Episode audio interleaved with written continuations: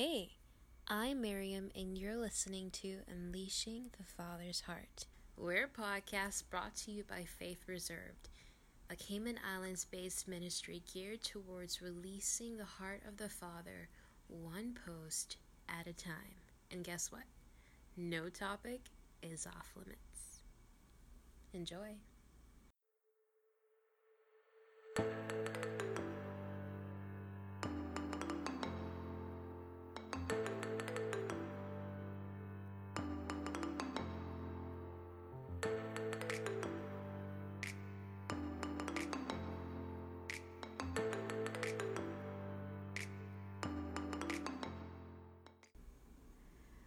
I learned that even when God moves you to reconcile with whomever it is that He's calling you to reconcile with, they just burped. The outcome will not always go as you expected or wanted it to, but it's okay. And I feel like No, I know that we are all prepared in advance to do good things. And that verse is so loaded.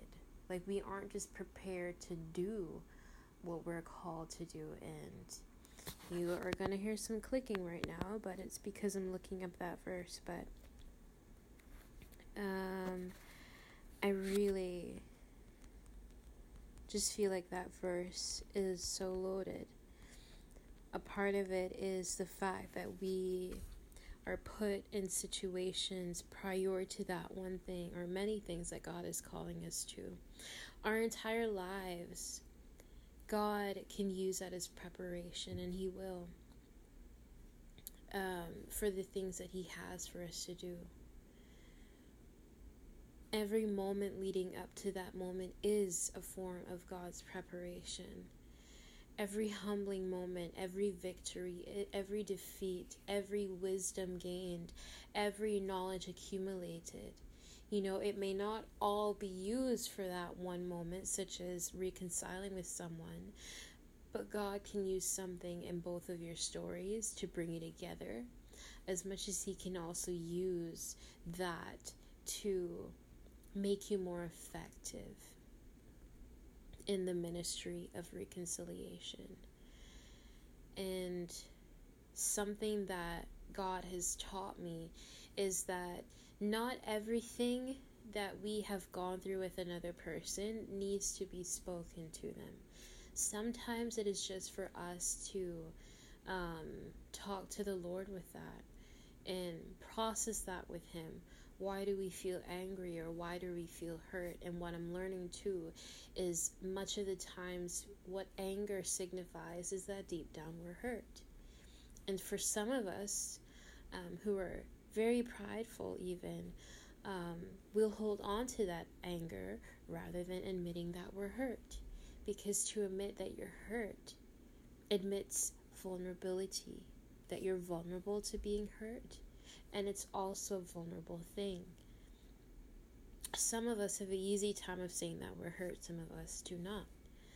Um, whether it be that we've taught ourselves to suppress a lot of things, or we've taught ourselves to um, that having a hard shell, a hard exterior that cannot be broken down is Um, compensatory to the hurt that we feel inside. And so we move in rhythms of suppression. We begin to live off of suppression. And what it does, it makes it harder to confront the pain that is inside of us. And it makes it hard to confront the pain that we have done to other people. And it makes it hard to confront the pain that we see in the world. For example, with racism. I believe that one of the reasons why people may choose to believe that there isn't racism is to refuse to acknowledge another person's pain. But I also firmly believe that a part of that is coming from in their own lives, not acknowledging different things that are not okay within themselves. Because to acknowledge pain is also to acknowledge change. Something must occur for that pain to have happened, and therefore something must occur to break the cycle of that pain continuing. And I feel like one of the reasons why we would choose to ignore is because oftentimes addressing that pain involves us to do very hard things, whether it be reaching out to someone or whether it be doing a lot of inner healing and confronting a lot of stuff about ourselves and what's going on on the inside. Again, you'll hear some clicking sounds, um, but I'm talking about the verse before I was saying all those things, Ephesians two verse ten.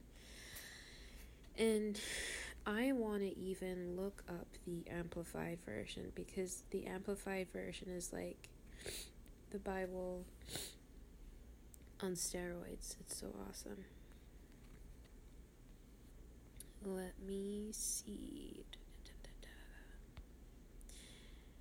But yeah, so let's see. Ephesians five verse five. It says, no, Ephesians two verse ten. It says, "For we are God's own handiwork, his workmanship, recreated in Christ Jesus, born anew, that we may do good things, good works, which God predestined or planned beforehand for us, taking paths which he prepared ahead of time, that we should walk in them, living the good life which he prearranged and made ready for us to live." A part of living the good life is doing the hard stuff. No millionaire, unless they won the lottery, could have won a million dollars and sustained that, unless they win the lottery again, by just sitting down and doing nothing. Reconciliation, not just reconciliation, I'm also talking about different things like reconciling, but also doing inner healing, um, confronting the past, acknowledging your own pain. That's hard stuff, because you begin to reject the lies that you've either believed about yourself or what happened to you or other people. And for me personally, it's been hard finally accepting that certain things that others have done to me was wrong. That was hard.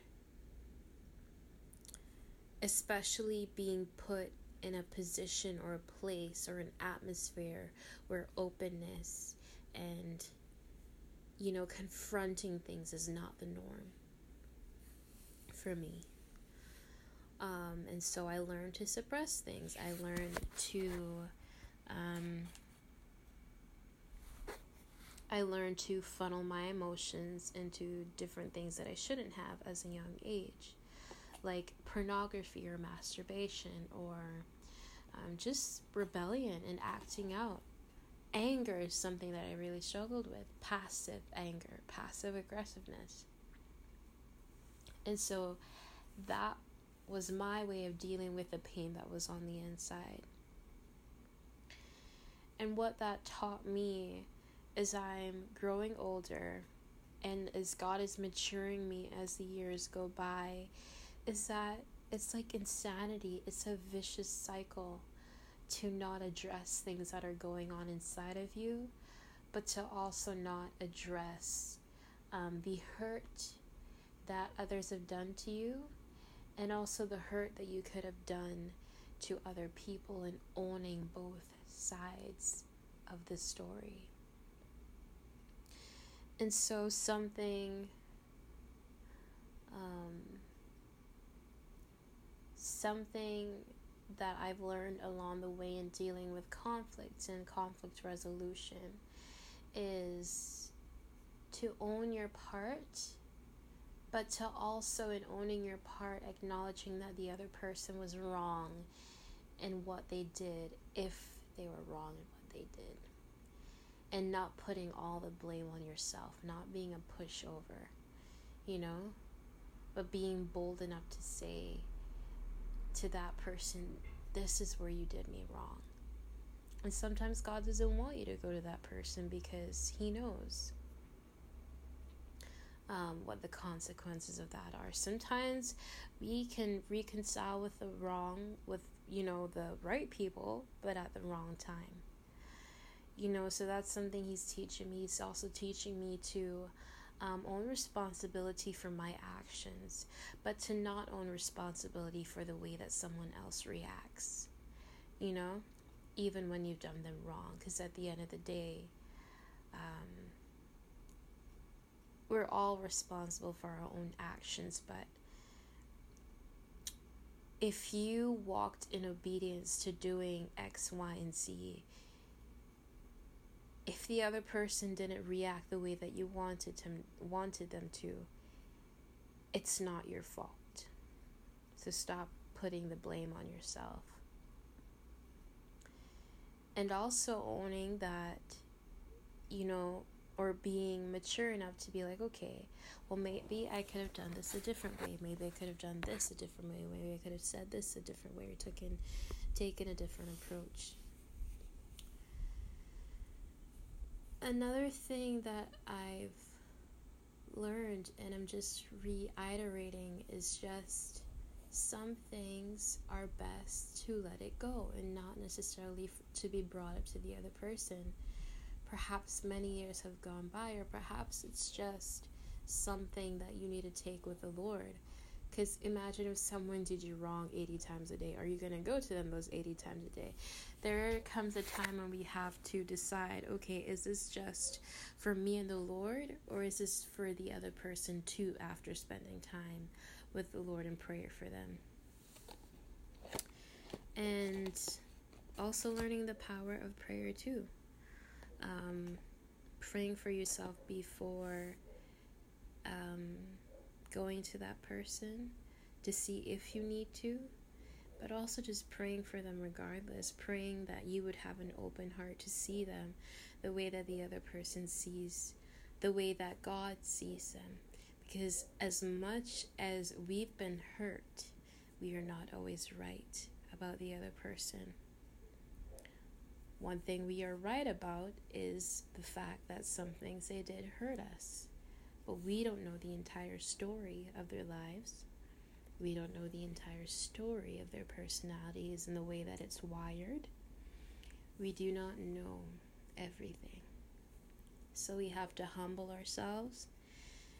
And in doing so, it doesn't undermine your pain, but it gives you understanding, um, that can bring healing in knowing that every person who has hurt you has too been hurt. There's a saying, hurt people, hurt people. Healed people, heal people. So I just want to pray for you guys and ladies. Um, Lord, I just thank you so much for the message that you brought through this podcast. I pray that you'll decode everything, that you'll help them to digest this. I pray that the Lord would just lead you into a place of safe comfort, knowing that he's got your back, knowing that you do not have to defend yourself because God is your defender. So leave your weapons at the door, knowing that God is with you wherever you go. He can give you the confidence where you need it. He can give you the boldness and courageousness where it is lacking. He can give you wisdom and understanding when you just do not understand something, and it feels like you've been hitting your head against the same wall day after day after day. Change is going to come. And whatever it is that I feel like the Lord is speaking to you specifically through, change is going to come. And it is okay to say that things are not okay. You don't have to say it's okay when it's not. Where there's brokenness, it is not okay. And that's why we need a Savior. And that's why we need God to step in. Because there are certain things that we can do, but there is a wall a law of nature almost that says a human being can only do so much, and after that point, after that boundary is exhausted, it's literally up to the grace of God to bring a change, to bring healing, to bring hope. So I'm praying for change, healing, hope, restoration, reconciliation, eyes open, hearts softened wherever you go. And know that God is with you. He's got your back. So stop controlling things. Let Papa take over. He can do this on his own. He doesn't need your help. He's a chef. He can cook his own pot. He just needs us to be obedient and no more, no less. Amen. So what did you think of that podcast? I love hearing it when you guys give us feedback or different questions that we could probably tackle on. So how about you hit us up on any of our social media links, Twitter, Instagram, Facebook, uh, YouTube, Google Plus, all under the name Faith Reserved. We even have a Tumblr and a Pinterest, you guys. So go ahead and share this with someone. You know more people than I do, and you sharing this with people that you know would help me to accomplish my goal and more of seeing everyone who comes to Faith Reserved encounter the Father's heart in a new way.